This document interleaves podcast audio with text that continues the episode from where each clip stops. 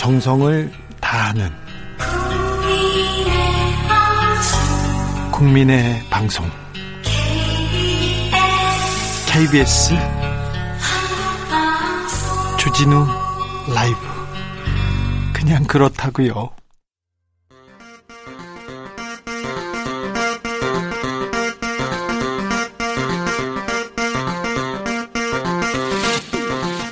주진우 라이브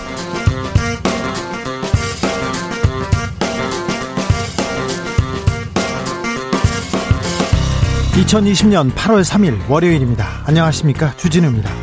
시간당 100mm 하늘에서 양동이로 물을 퍼붓는 것처럼 비가 무섭게 쏟아졌습니다. 오늘은 천안 아산 지역에 비가 많이 내렸습니다. 올해는 유난히 집중호우가 반복되고 있는데요. 이 국지성 호우의 원인은 무엇일까요? 앞으로 이런 큰 비는 얼마나 더 내릴까요? 뉴스 속보 들어오는 대로 전해드리겠습니다. 할 수 있는 것은 하겠다.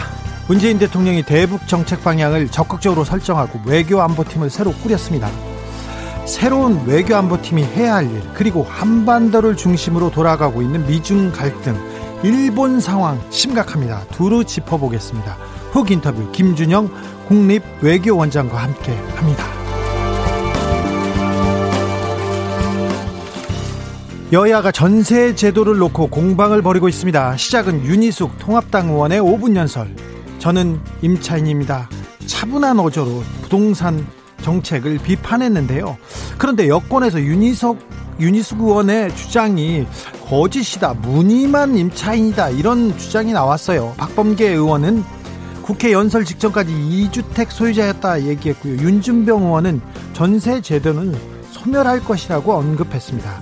전세로 뜨거워진 국회 이재정 더불어민주당 의원과 들여다보겠습니다.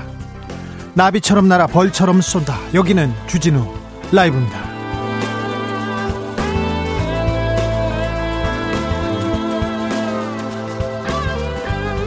오늘도 자중자의 겸손하고 진정성 있게 여러분과 함께 하겠습니다. 서울은 이제 비가 잦아들고 매미가 나왔습니다. 새벽까지 비가 정말 무섭게 왔는데요. 호우경보가 내려진 가운데 300mm 안팎의 폭우가 쏟아졌습니다. 비가 속수무책으로 오다 보니 곳곳이 통제됐고요. 비 피해도 뭐 속출하고 있습니다.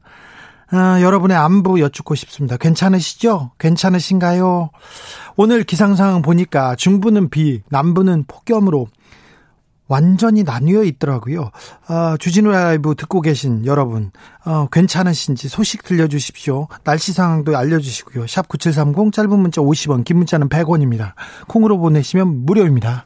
그럼 주진우 라이브 시작하겠습니다.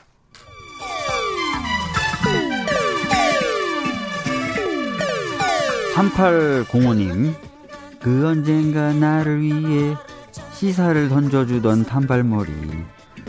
주진우 라이브? 왜 이런 거 저 시키는 거? 단발머리 휘날리며 늘 진실을 쫓겠습니다. KBS 1라디오 주진우 라이브.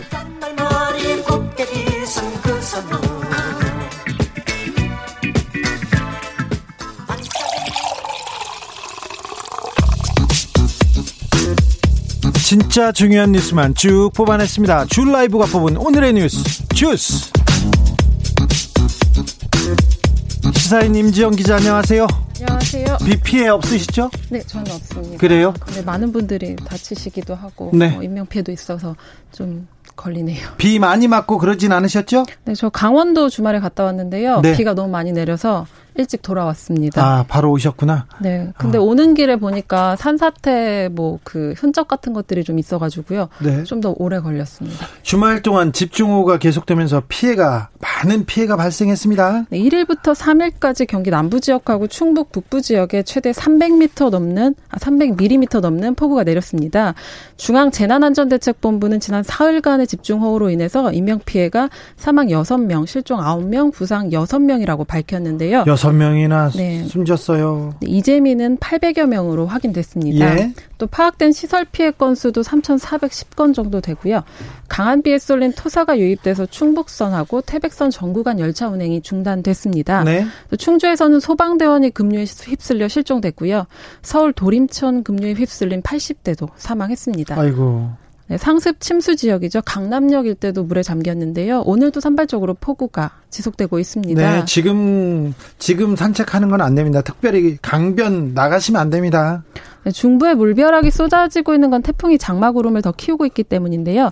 태풍 하구핏이 또 북상하고 있습니다. 그래서 채찍질이라는 의미죠. 네, 국지적인 폭우가 계속되고 있고요. 4일 밤이나 5일 새벽 중국에서 소멸할 것으로 보이는데요. 소멸되긴 하는데 이게 또 비구름으로 바뀔 거예요. 네, 태풍이 남긴 열대 수증기가 한반도로 몰려올 거고요. 장마 전선이 다시 한번 커지고 5일까지 중부지방에 최대 500mm의 집중호우가 쏟아질 수도 있다고 기상청은 예측하고 있습니다. 중부지방입니다. 네, 오늘 정세균 총리가 40일 넘게 계속되고 있는 긴 장마로 전국 곳곳에 피해가 이어지고 있다면서 불필요한 외출과 비가 오는 동안의 야외 작업을 자제해달라고 말했습니다. 네.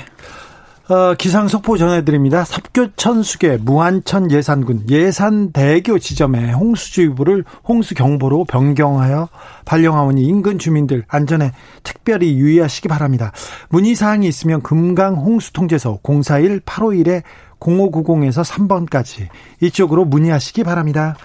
어, 코로나 현황 잠깐 살펴볼까요? 네, 오늘 영시 기준 확진자 23명 증가했습니다. 네. 국내 발생이 3명이고요. 해외 유입 사례가 20명입니다. 국내 발생이 3명으로 줄었습니다. 사흘 연속 한 자릿수 기록 중인데요. 주말 동안에는 강남구 카페에서 집단 감염 확인됐습니다. 카페에서 이렇게 집단 감염이 나온 건 좀 충격적이더라고요. 네, 그 한 카페에서만 4명이 나왔고요. 거기 들렀던 확진자가 식당에도 들러서 N차 감염이 있었습니다. 네. 그래서 카페발 누적은 9명입니다.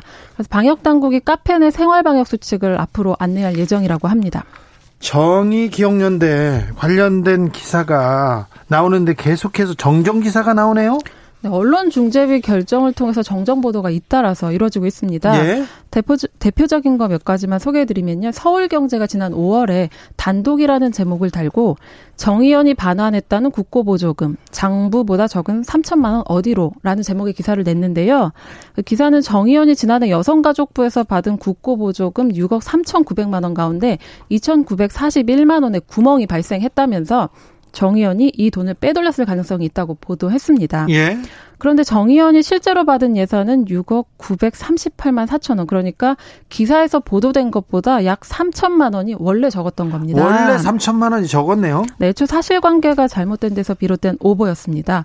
그래서 언론중재위 조정으로 서울경제는 기사를 삭제하고 정정 보도를 게재했습니다. 서울경제는 왜 이렇게 오보 사실관계를 따지지도 않고 그렇게 막 보도를 했을까요? 네. 다른 언론사도 그렇죠? 네, 단독 달고 나간 중앙일보 기사인데요. BTS 팬클럽인 아미 가 기부한 패딩 이용수 곽예남 할머니 못 받았다는 기사 기억하실지 모르겠어요. 기억하죠, 네. 기억하죠. 네. 그때 그 난리가 났지 않습니까? 네, 곽 할머니의 수양딸 주장을 근거로 한 기사인데 역시 오보였습니다.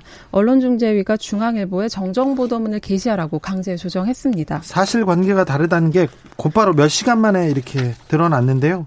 이것도 왜 중앙일보가 사실관계를 그렇게 중요하지 않게 생각하고 정의연을 비판하는데 그냥 열을 올렸을까요? 참 음, 언론의 행태가 조금 이해가 안 되는 부분이 있습니다. 많습니다. 네, 이 밖에도 뭐 한국경제, 조선일보 등 몇 군데 더 있는 것으로 알고 있습니다. 검찰 수사는 어떻게 되어가고 있나요? 검찰이 당혹스러운 상황이에요. 지난 5월 그 윤석열 검찰, 검찰총장이 대검 간부회의에서 말했는데요. 언론을 통해서 제기된 모든 의혹에 대한 신속한 수사가 필요하다 이렇게 지시했습니다. 네. 그래서 서울 서부지검이 수사에 착수하고 압수수색을 벌였죠. 그런데 수사를 불러온 언론 보도가 오보로 밝혀지고 있는 겁니다. 3개월이 지난 지금도 검찰은 수사 중입니다. 최근까지 매주 두세 번씩 정의연 회계 담당자를 불러서 회계 자료하고 실제 지출 내역을 맞추는 기초적인 작업을 하고 있다고 합니다. 이 과정에서 심지어 검찰은 정의연 구성원들이 더치페이로 구매한 내역까지 들여다보고 있는 것으로 전해졌는데요. 먼지털기 수사라면서 정의연 쪽은 반발하고 있습니다. 아, 빨리 검찰도 이 수사 결과를 좀 내놓았으면 합니다.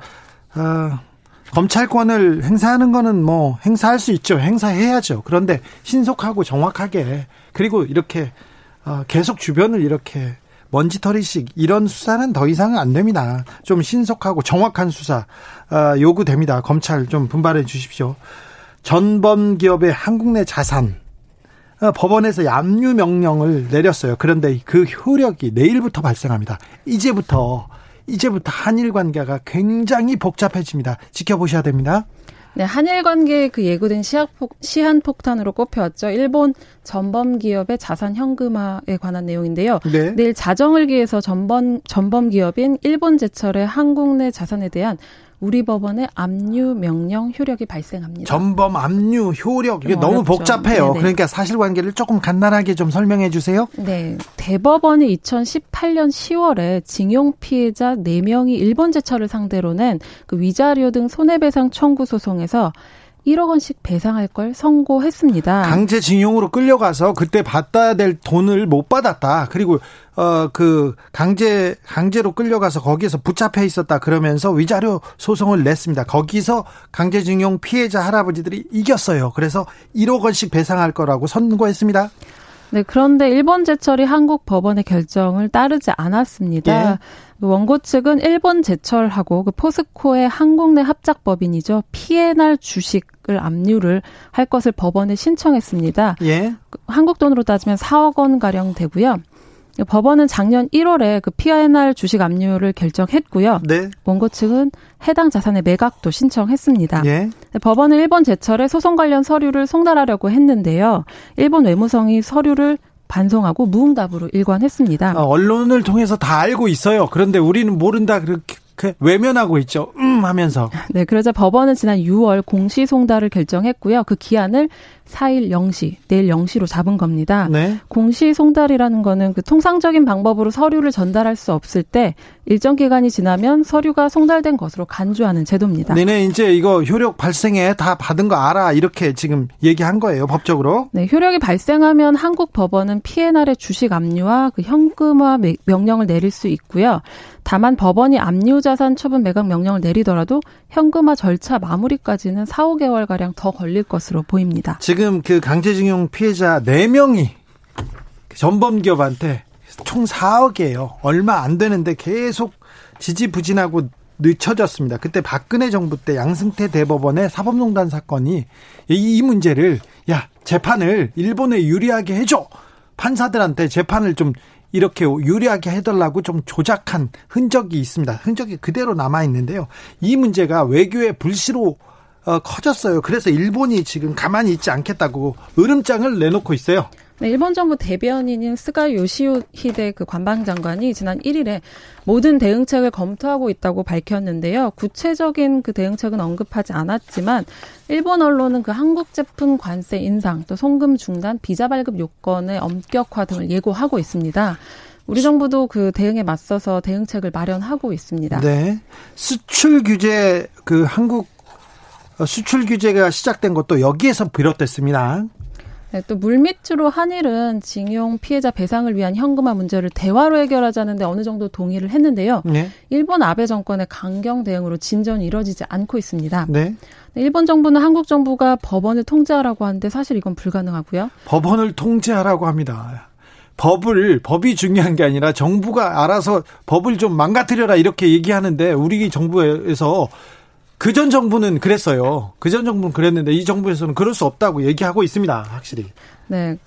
그렇다면 남는 방법은 이제 그 외교적으로 푸는 방법밖에 없는데요. 법원의 네. 결정을 따르면서도 외교적으로 푸는 겁니다. 네. 그래서 한국 정부는 1 플러스 1안 일본의 전범 기업과 과거 그 청구권 자금의 혜택을 받은 한국 기업의 기부금으로 새 기금을 만들어서 해결하자 이렇게 제안했는데 일본 측이 수용하지 않은 것으로 알려졌습니다. 한국 기업들 민간에서 한국 기업하고 일본 기업들이 이거 얼마 안 되지 않고 그래서 한일 관계를 위해서 이런 중재안을 몇 가지 냈는데요. 일본 정부에서 지금 거부하고 있는 상황이에요. 외교가에서는 그 서훈 청와대 국가안보실 실장, 박지원 국정원장 등 새로운 외교안보 라인이 주축이 돼서 한일 물밑 교섭이 재개될 수 있다는 관측도 나오고 있습니다.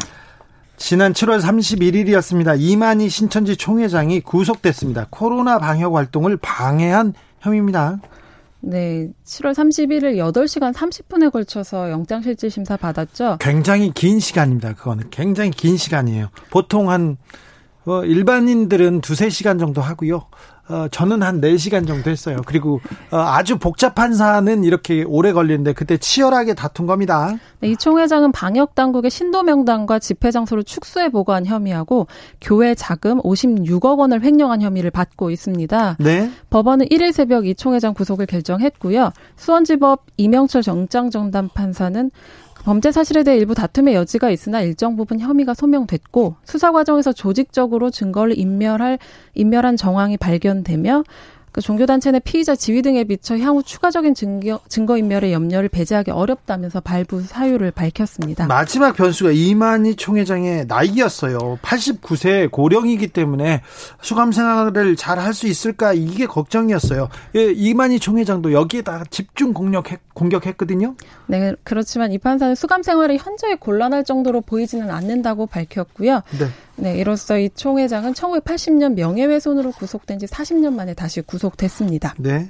네, 신천지 측은 향후 재판에서 진실을 분명하게 밝히도록 최선을 다할 것이라는 입장문을 냈습니다. 큰절하실 때 보니까 건강이 그렇게 나쁘신 건 아닌 것 같더라고요. 그리고 건강 문제를 어, 법원에서도 좀 고려했는데 수영 생활에 큰 지장은 없다고 판단한 것 같습니다. 9800님이 예산, 대술, 아산, 송악 사이에 길 반쪽으로 파손됐어요. 이런 문자 주셨고요.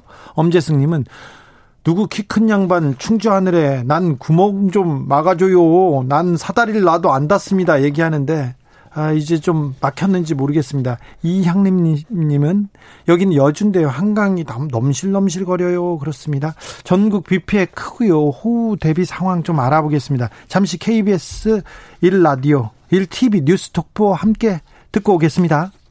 임지영 기자 감사합니다. 감사합니다. 제보를 검색하신 다음에 친구 추가를 하시고요. 메시지 보내듯이 영상을 첨부해서 보내주시면 됩니다. KBS 뉴스 앱으로도 전송이 가능한데요. 어플리케이션을 다운받으시고 이 우상단에 제보라는 버튼이 있습니다. 이 제보 버튼 누르시면 제보가 가능하고요. 보내실 때 촬영하신 시간과 장소 그리고 간단한 상황 설명을 해주시면 좀 큰 도움이 됩니다. 다만 절대로 무리해서 촬영하진 마시고요. 주변 상황과 안전을 꼭 유의해서 고려해서 보내주시길 바랍니다. 저희는 제보를 계속해서 소개를 해드리면서 피해를 좀 줄일 수 있도록 상황을 공유해드리도록 하겠습니다. 네, 시청자 여러분의 제보를 기다리겠습니다. 오기정 기자 수고 많으셨습니다. 강원 충청 지역에 내린 폭우로 전국 철도 곳곳에서 열차 운행에 차질이 빚어지고 있습니다. 이 고속도로와 국도 곳곳에 통행이 제한되고 있는데요. 취재 기자 연결합니다. 네, 김소영 기자 철도 관련 소식부터 전해주시죠. 네, 앞서 전해드린 상황에서 추가적인 소식은 들어오지 않았습니다. 먼저 복구를 마친 중앙선 전 구간은 오늘 아침 6시부터 운행이 재개된 상태입니다. 충북선도 일부 구간 열차 운행이 재개돼 대전과 충주 간 무궁화호 10개 열차가 운행되고 있습니다. 다만 충주에서 제천 간 열차 운행은 여전히 중단된 상태입니다. 태백선은 전 노선이 멈춰선 상태가 지속되고 있습니다. 영동선도 영주 동해 간 열차 운행 중단이 계속되고 있습니다. 동해 동대 구간 무궁화호 4개 열차는 모두 운행하지 않고 동해와 강릉 간 셔틀 무궁화호는 정상 운행 중입니다. 코레일은 피해 규모가 커 복구 작업도 길어지고 있다면서 기상 상황에 따라 복구 작업 소요 시간이 변동될 수 있다고 밝혔습니다. 따라서 열차 이용 전 코레일톡 어플리케이션이나 고객센터 등을 통해 열차 운행 상황을 확인해 달라고 당부했습니다. 토사 유실이나 붕괴 위험으로 운행이 중단됐던 고속도로 구간들도 여전히 통행 제한 상태입니다. 경부선 부산 방향 신갈분기점 영동선 인천 방향 진출로가 통제되고 있고요. 경기 용인시 처인구 해곡동 국지도 57호선 곱등고개 구간도 오늘 아침부터 차량 운행을 막고 있습니다. 이 밖에 경기 화성시 상신 2지하차도와 반정 지하차도, 효원 지하차도도 통행이 제한되고 있습니다. KBS 뉴스 김소영입니다. 정부는 비상 대응 단계를 가장 높은 3단계로 유지하고 있습니다. 중부 지역 집중호우로 인해 인명피해와 900여 명의 이재민이 발생했습니다. 중앙재난안전대책본부가 마련된 정부 세종청사 연결합니다.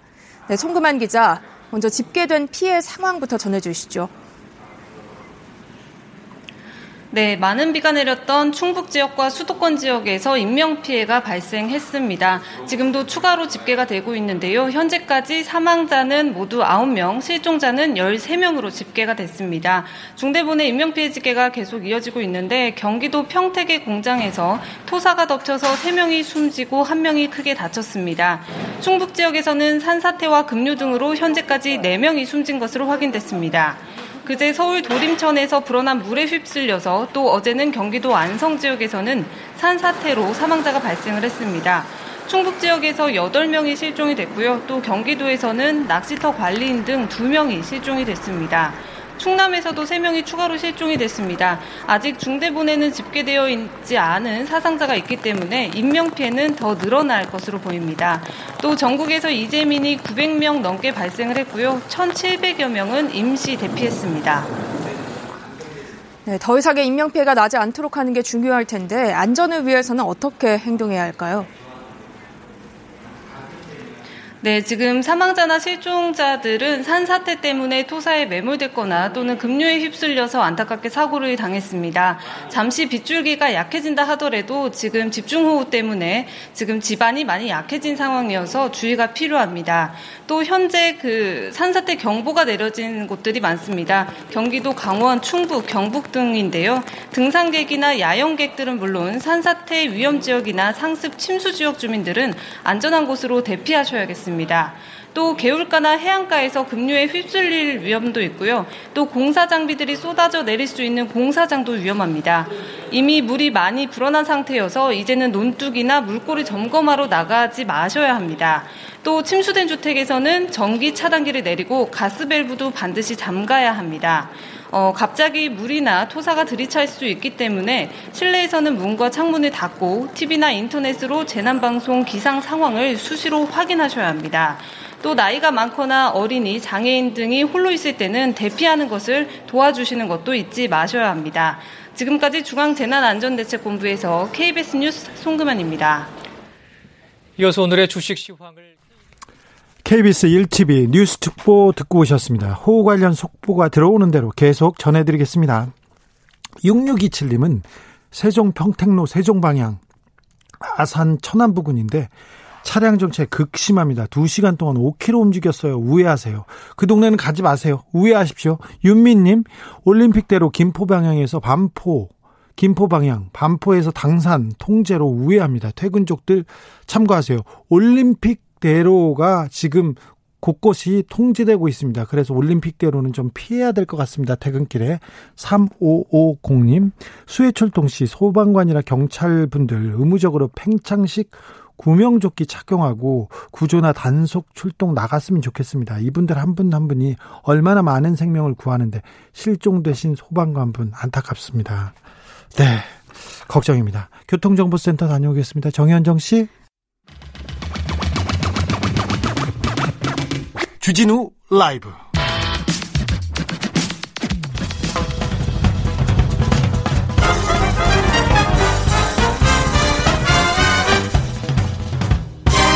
훅 인터뷰. 모두를 위한 모두를 향한 모두의 궁금증 훅 인터뷰 한반도를 둘러싼 외교 안보 상황 숨가쁘게 정말 숨가쁘게 돌아가고 있습니다. 일단 11월 대선 앞두고 미중 상황 심상치 않습니다.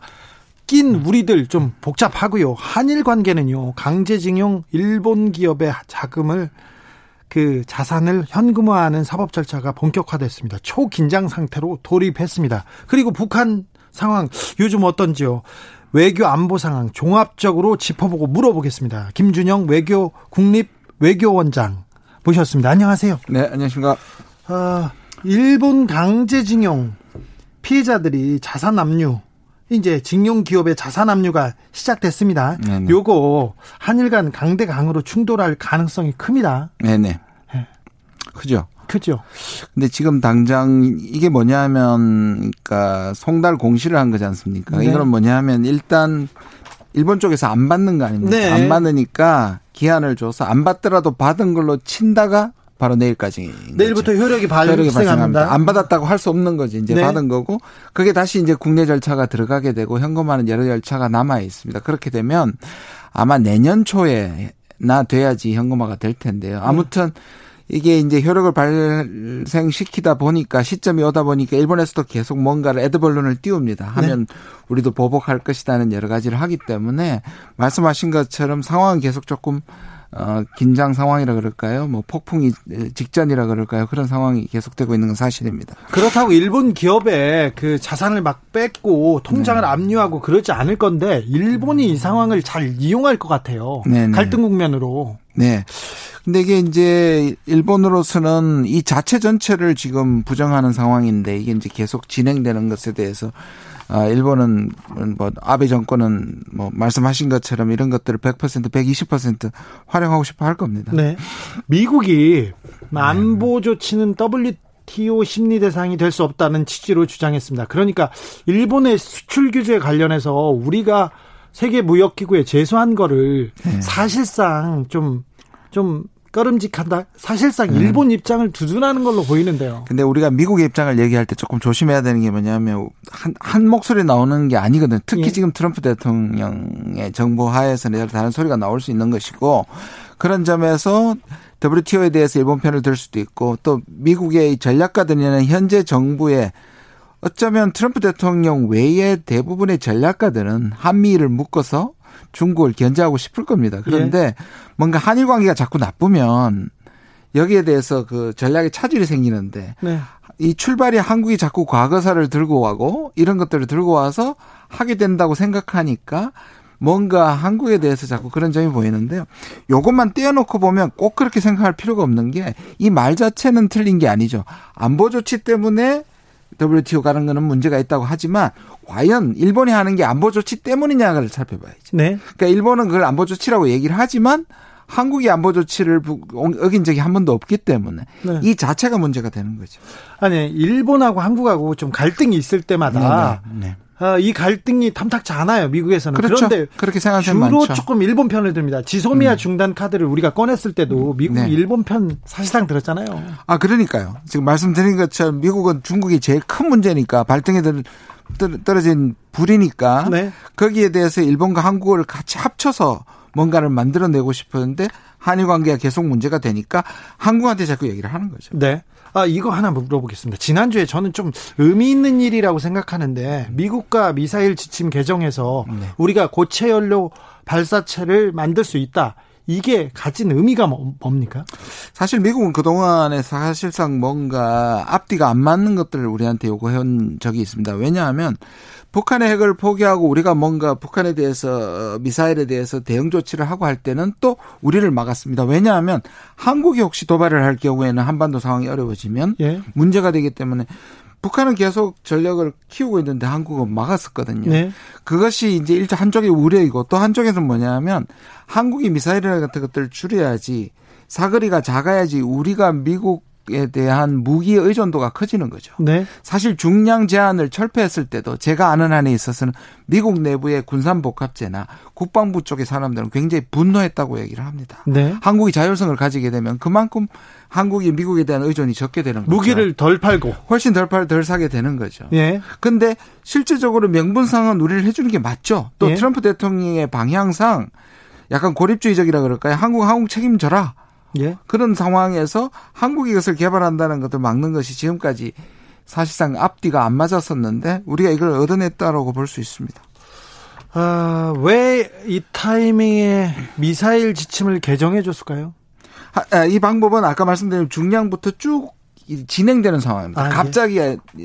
벌어진 일이. 벌어진 일은 아닙니다. 미국 얘기 몇 가지 더 물어보겠습니다. 아, 원장님 제가 많이 물어볼 테니까 짧게 대답해 주세요. 아, 알겠습니다. 궁금한 게 많습니다. 네, 네. 음, 주독 미군 감축하기로 했어요. 네. 음, 주한 미군도 좀 감축될 가능성이 있죠? 없습니다. 없어요? 별로 없습니다. 별로 없습니까? 네. 아, 그 이거 걱정하는 분들 많은데 그렇게 걱정할 필요 없죠. 걱정할 필요 없습니다. 네. 왜냐? 일단 이 모든 출발은 바로 트럼프 대통령 때문입니다. 예. 이 감축이나 또는 철군을 찬성하는 사람은 트럼프 대통령 외에는 거의 없습니다. 예. 근데 트럼프 대통령 왜 이것을 빼고 싶은가? 원래 고립주의적인 성향이 있지 않습니까? 예. 거기에다가 트럼프 대통령 사고는 단순합니다. 부자 나라에 왜 가 있느냐? 예. 미국 한테는 하나도 도움이 안 되고 그 나라에 도움이 되고 있기 때문에 가 있는 거다. 그러면 있는 건 좋은데 돈 내라. 예. 돈안 내면 뺀다. 예. 이렇게 단순하게 생각합니다. 근데 다른 사람들은 동맹국에 가 있는 것이 약해지고 있는 미국에게 동맹국은 에는 굉장히 자기들한테도 필요한 거죠. 그렇죠. 그렇기 때문에 주둔하고 있는 미군은 우리한테만 도움이 되는 게 아니라 미국한테도 도움이 되는 거기 때문에 다른 사람들은 다 반대를 하고 있고요. 네. 국방 수권법이라 그래서 빼려면 2만 5천 명 밑으로 가려면 의회의 도움이 필요합니다. 근데 의회의 대부분은 철군을 바라지 않습니다. 아, 트럼프 대통령이 지금 그 목소리를 키우면서 미중 간의 갈등이 좀 더 커집니다. 네. 계속 커지는 것 같은데 이 국제 질서 흐름 속에서 미중 간의 이 갈등 속에서 우리 상황은 좀더좀 곤혹스럽습니다. 그렇죠. 아, 전 세계가 사실은 팍스 아메리카나라고 얘기를 하죠. 미국이 2차 대전 이후에 아주 강력할 때는 그 pax가 peace인데요. 네. 그러니까 뭔가 안정적인 것인데 미국이 약해지고 중국의 도전이 거세지면서 어, 더 이상 이 안정적인 질서가 안 되다 보니 특히 이제 미국 같은 경우에 이제 자기 이익이 점점 위협을 받다 보니 옛날과 같이 협력보다는 뭔가 미국 이익을 챙기기는 그러한 상황에 빠지면서 한국에게 자꾸 요구를 하게 되고 우리는 경제적으로 미국 중국한테 의존을 하고 있고 안보적으로는 미국한테 의존하다 보니 사실상의 전 세계가 미중 사이에 끼어 있는데 우리가 최전선에 나와 있다 이렇게 볼 수 있거든요. 그렇죠. 아, 힘은 약하고. 예, 그러다가 분단 질서는 사실상 가장 불리한 것 중에 하나고. 네, 네. 트럼프 대통령이 남북 관계에 대해서 특별히 북핵 문제에 대해서 전향적인 자세를 취하기도 했어요. 네. 그리고 또 성격상 성격상 남북 관계를 좀 어, 급진적으로 전진시킬 수 있는 그런 가능성이 있기 때문에 그래서 그런지 어, 조, 조 바이든 후보가 대통령이 되면 어, 뭐 남북 관계는 더좀더 어려워질 것이라는 그런 예상도 있습니다. 근데 이게 참 복잡한데요. 원래 이 트럼프 대통령 정부의 성격은 북한에 대해서 강경책이고 네. 2017년은 강경책이었습니다. 네. 근데 갑자기 2018년에 트럼프 대통령이 이걸 하나의 자기 업적으로 삼고 오바마 대통령 8년 동안 못했기 때문에 자기가 하면 이게 구별이 되는 거였거든요. 네. 그런데 만약에 바이든이 등장하게 되면 오바마 3기라고 부르는 거죠. 예. 만약에 트럼프 대통령이 영변이라든지 뭔가 성공했더라면 뒤집지를 못할 텐데 안 뒤집 만약에 이게 안 된다 보면 어 바이든은 트럼프 대통령이 했던 걸 또 다 뒤집게 되죠. 그게 미국의 정권이 바뀌었을 때의 특징입니다. 예, 예. 그래서 뭔가 지금까지 정상회담인 것을 돌릴 수가 있다는 걱정 하나. 예. 그다음 두 번째는 뭐냐면 이 민주당 정부가 그동안에 많은 협상을 하면서 북한한테 검정이나 사찰이나 이런 실무적인 요구들을 굉장히 많이 했습니다. 예. 그러니까 북한이 싫어하는 거죠. 사찰 받고 이런 거 싫어하고. 예. 또 그다음에 인권, 가치 같은 것들을 중요시하는 겁니다. 그러니까 훨씬 더 북한을 힘들게 할 가능성이 있다고 보는 건데 그런데 반대 측면도 있습니다. 뭐냐면 언제였냐면 1998년에서 2000년 사이 2년간 예. 김대중 대통령이 오바마를 설득시킨 기간이 있습니다. 예. 그래서 우리가 만약에 진보 정부가 있다면 다시 바이든 정부와는 이념적으로도 통하기 때문에 설득할 수 있는 여지도 남아 있다 저는 그렇게 봅니다. 외교적으로 말하지 마시고요. 네. 트럼프 대통령이 재선되는 게 우리한테 유리합니까? 아니면 민주당 정권이 유리한 겁니까? 남북 문제에 대해서. 남북 문제, 문제에 대해서는 일단 이 기조가 계속 간다는 의미에서는 트럼프 대통령이 우리한테는 좋은 측면이 있지만 있죠. 있습니다. 예. 그런데 이제 지난 2년간 사실상 이룬 게 없지 않습니까? 예. 원래 가서 이렇게 약속을 하고 합의를 하고 왔는데 실천되는 부분에서 자꾸 이게 엎어지기 때문에 예. 예. 그런 점에서 바이든이 등장하더라도 이게 완전히 뭐 저는 희망이 없다 이렇게 안 보고 싶긴 합니다. 어, 미국 대선 전에 북미 협상, 북미 정상회담이 열릴 가능성도 그렇게 어, 없진 않죠. 미국은 확실히 원하는 걸로 알고 있습니다. 미국이 원하니까? 네, 네, 트럼프는 원하고 있습니다. 근데 북이 지금 고자세입니까? 그렇죠. 북한이 지금 김, 김여정이 최근에 이제 그 성명서를 발표, 발표문을 발표했는 걸 보면 아, 여지는 좀 남겼습니다만 힘들지 않겠냐고 얘기를 했죠. 요새는 근데 네. 거칠어진 입도 사라졌고, 네네. 어, 조금 여름 지나고 코로나 전국도 조금 지나면 네네. 김정은 위원장이 좀 결심하고 나, 나설 가능성은 없습니까? 이제 전제 조건을 좀 달았습니다. 네. 제가 보기에는 뭔가 그냥 만나자가 아니고 예. 뭔가 미끼라 그럴까요? 뭔가 인센티브를 트럼프 대통령이 약속을 한다면 그게 뭐 제재 일부 해제거나 또는 어, 체제 보장에 대한 뭘 약속을 하게 되면 미리 예. 협상 전에 저는 가능성도 조금은 있다고 생각합니다. 트럼프 대통령은 원하는 거죠. 트럼프 네, 확실히 원합니다. 네.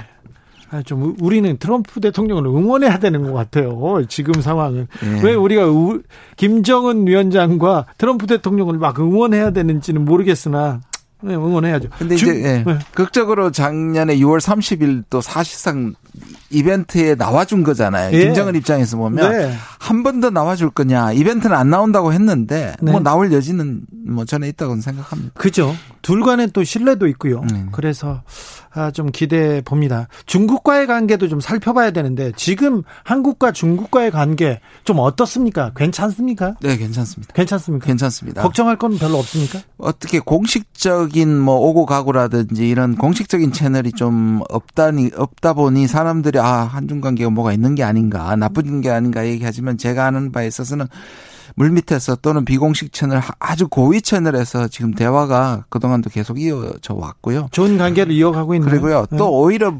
어떻게 보면 중국은 지금 미국으로부터 계속 두드려 맞고 있는 상황이잖아요. 네. 그래서 일시적으로나마 한국이 필요해진 네. 뭔가 한국이 중요해졌기 때문에 예를 들면 시진핑 주석의 일본 방문은 취소가 된 게 확실하지만 네. 한국 방문은 여전히 미련을 갖고 있고 연내에 실현하겠다는 입장이거든요. 적어도 지금까지는. 네. 그렇게 보면 일단 한국이 가지고 있는 카드에 대해서 중국이 좀, 어, 한국, 한국을 대접하겠다. 또가 한국 카드를 이용하겠다는 측면이 있기 때문에 한중 관계는 나쁘지 않다고 생각합니다. 일, 바, 시진핑의 방일은 취소됐고. 네네. 어, 방안은 아직 예. 연기됐지 취소된 건 아니고 지금 연내 하고자 하는 의지가 굉장히 강한 걸로 알고 있습니다. 네. 문재인 정부가 외교 안보 라인을 새롭게 교체했습니다. 네. 아, 명확합니다. 목적은. 네. 네. 이제 좀 자주적으로 우리끼리라도 좀 괄목할 만한 성자 저기 성과를 내겠다는 생각이 있는데 네. 어떤 어, 당부의 말씀 어떤 기대를 가지고 있습니까? 아니, 제가 지금 현직에 있는데 인사에 대해서 뭐라긴 적절치 않지만 근데 좀 잘 될 것 같습니까? 아, 잘 되겠죠. 잘 돼야 할 텐데요. 문제는 네. 북한이 지금 한국에 대한 실망의 표현이기도 하고 미국한테 뭔가를 압박이기도 하는 측면에서 뭔가 지금 남 남한 당국하고는 절대로 접촉하지 말라는 게 지금까지 입장이긴 합니다. 입장이긴 한데 예. 이인영 통일부 장관이 오자마자 뭐 큰 액수는 아니지만 큰 규모는 아니지만 지금 뭘 보내고 교류를 시작했어요. 예. 사실 이건 이인영 장관 전에도 어, 제가 알기로 올해 초에 예.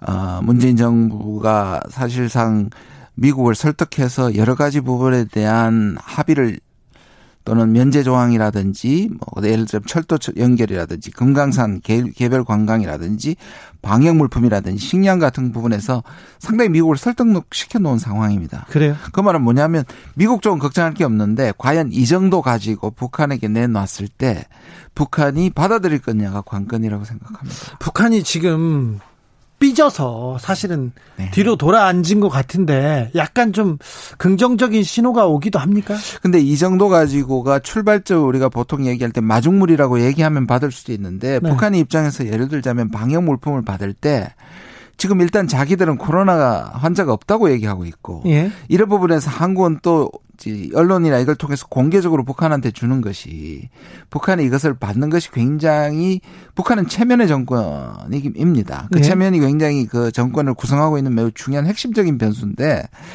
굉장히 이것을 뭘까요 지혜롭게 전달하거나 또 이걸 숨어서 전달하면 또 우리 국민들이 사실상 이 부분에 대해서 동감할 수 없기 때문에 사실상 아직까지 장애물은 좀 남아 있다고 보여집니다.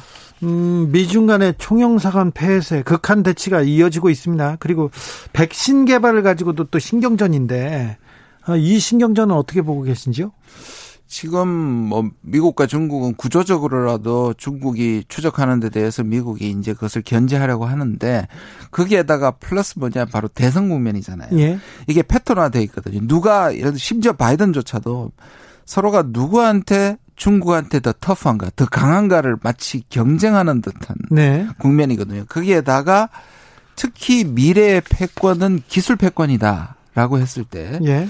기술은 소위 소위 말하는 5G라는 4차 산업혁명이거든요. 그러니까 중국 사람들이 미국에 와서 뭐 도서관을 다니고 사람들을 만나는 것 자체 전부 다 지금 긴장하고 있는 상황인데다가 코로나 또는 백신 문제 지금 말씀하시는 것 때문에 이것 이것 때문에 누가 먼저 하느냐 사실상의 스파이 활동이 없다고 하더라도 뭔가 기선제압 나중에 혹시라도 중국이 먼저 백신을 내세울 경우에 이게 우리한테 훔쳐갔다. 라고 하는 그런 그라운드를 만들고 있는 것일 수도 있습니다. 아, 그래요? 코로나 백신 경쟁이 세계 패권을 조금 좌우할 만큼 그렇게 중요한 아까 말씀드린 그 제일 중요한 건 기술 패권이고요. 예. 그, 왜냐하면 미래 산업을 지배할 거니까. 근데 이제 코로나는 지금 당면한 문제잖아요. 예. 이 코로나를 미국이 지금 굉장히 고생을 하고 있는데 백신이 나오면 그것 자체를 해결할 수 있는 하나의 치트키가 되는 거 아닙니까? 예. 그렇게 봤을 때 백신이 만약에 중국이 먼저 발견했을 경우는 이게 굉장히 곤란해진단 말이에요. 그러면 그때를 대비해서 아 이거는 미국의 기술을 훔쳐간 것이다 이렇게 얘기할 수도 있는 거죠.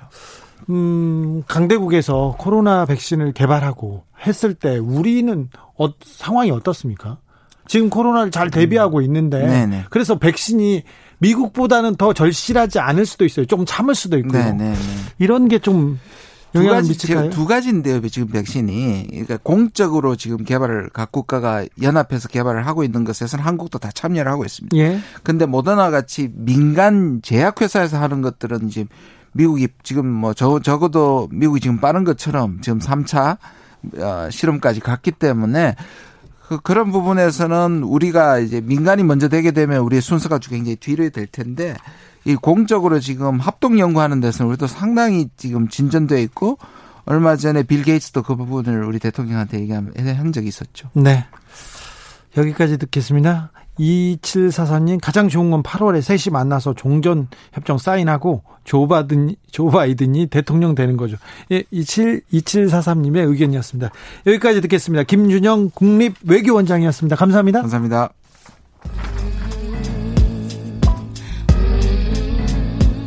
나비처럼 날아 벌처럼 쏜다. 주진우 라이브.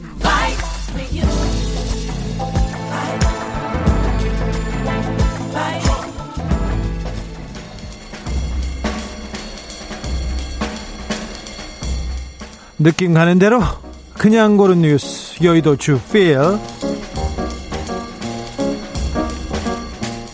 비 관련 기사를 뽑았습니다. 집중호 위력과 안전수칙은 KBS 기사인데요.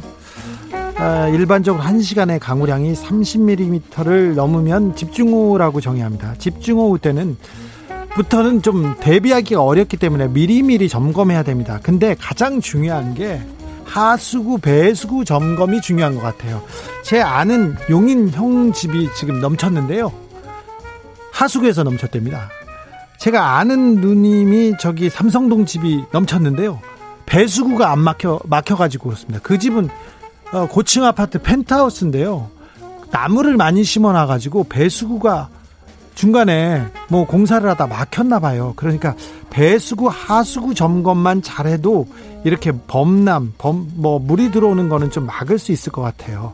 어, 작은 하천들 범람 우려가 크기 때문에 산책하면 안 되고요. 그리고 산은 물을 많이 그 흠뻑 먹은 상태입니다. 그래서 산사태 경보 있으니까 산에 가는 거 안 됩니다. 야영 어렵습니다. 하천 주변 물이 갑자기 불어날 수 있으니까 야영 안 됩니다. 그런데 이렇게 비 오는데 이렇게 장마철에도 태풍 올 때도 꼭꼭 고립되는 사람들, 꼭 그 119 아저씨들한테 묶여가지고 구조되는 사람들이 있습니다. 지금은 안 됩니다. 지금은 안 됩니다.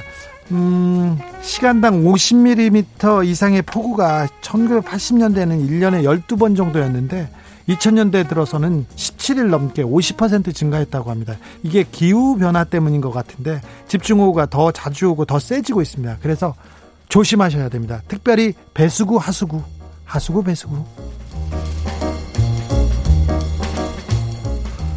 남자 만날 수 있다 영상 올렸다가 감옥 가게 된 여대생 연합뉴스 기사인데요. 이게 이집트에서 있었던 일입니다.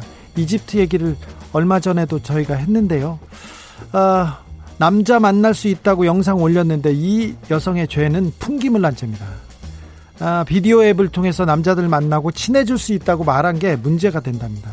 아, 이집트에서 굉장히 유명한 그 인플루언서라고 하죠. SNS에 많은 팔로워를 가지고 있는 사람이 예, 그런 얘기를 했다고 해서 체포되기도 했는데요.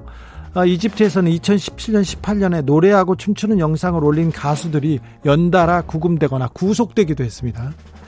음, LCC 이집트 대통령입니다. 압델 파타 LCC 이집트 대통령이 2014년 취임 이래 계속해서 권위주의, 독재 정치를 하고 있습니다. 그래서 한 코미디언 겸 배우가 아, 대통령을 비판하는 영상을 올리자 선동 혐의로 체포하기도 했고요. 여러 일이 있었습니다. 지금 국회에서 독재 독재 해가지고 어, 독재 국가에서 있었던 일 한도막 이렇게 소개했습니다. 핀란드 34세 총리 결혼식 코로나로, 코로나로 하객은 40명만 받았다는 연합뉴스 기사입니다. 핀란드 총리 산나 마린 총리가 결혼했습니다. 결혼했는데 어, 34세 여성이고요. 18년 동안 18세 처음 만난 분하고 계속 연애를 하다가 두 살 된 딸이 있습니다. 그러니까 두 살 된 딸이 있는데 아, 마린 총리는 교통부 장관을 지내다가 지난해 12월에 최연소로 핀란드에서 총리가 됐습니다. 그러니까 교통부 장관에 있다가 총리가 된 겁니다. 그러니까 교통부 장관 시절에 출산을 했고요. 경력을 계속 이어가다가 결혼도 했습니다. 여성이요. 34세가. 콜 핀란드 아주 잘 살고요. 코로나도 잘, 잘, 잘 이렇게 제어하고 있습니다. 아, 경력 단절 걱정인 우리나라에서 보면 굉장히 좀 부러운, 부럽기도 한 기사죠. 네. 좀 부럽네요.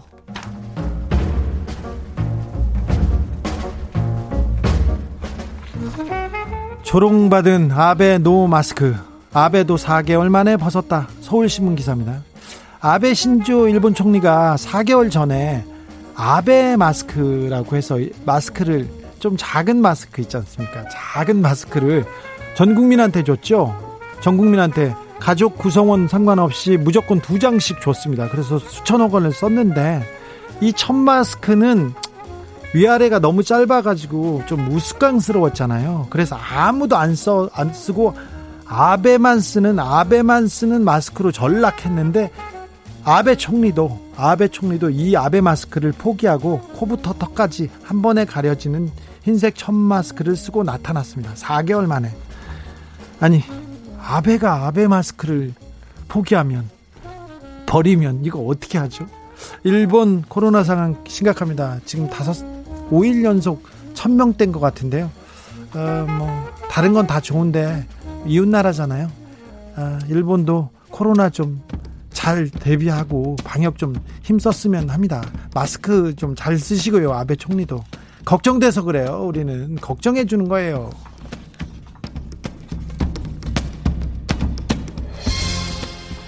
이재원 님이 천안에서 카풀로 출퇴근하고 있는데요. 저희 집 가는 지하차도가 침수돼서 퇴근할 때 카풀 못하고 버스 타고 가다가 걸어가야 할 것 같아요. 걸어가야 되는 이런 상황입니다. 걱정입니다. 아, 비 피해 비가 계속 옵니다. 오늘도 오고요. 내일도 오고 이번 주는 계속 온다니 비 피해 계속 좀 아, 걱정하고 좀 조심하셔야 될 것 같습니다. 레베라 루커의 아베 마리아 들으면서 잠시 쉬었다. 저는 6시에 돌아오겠습니다.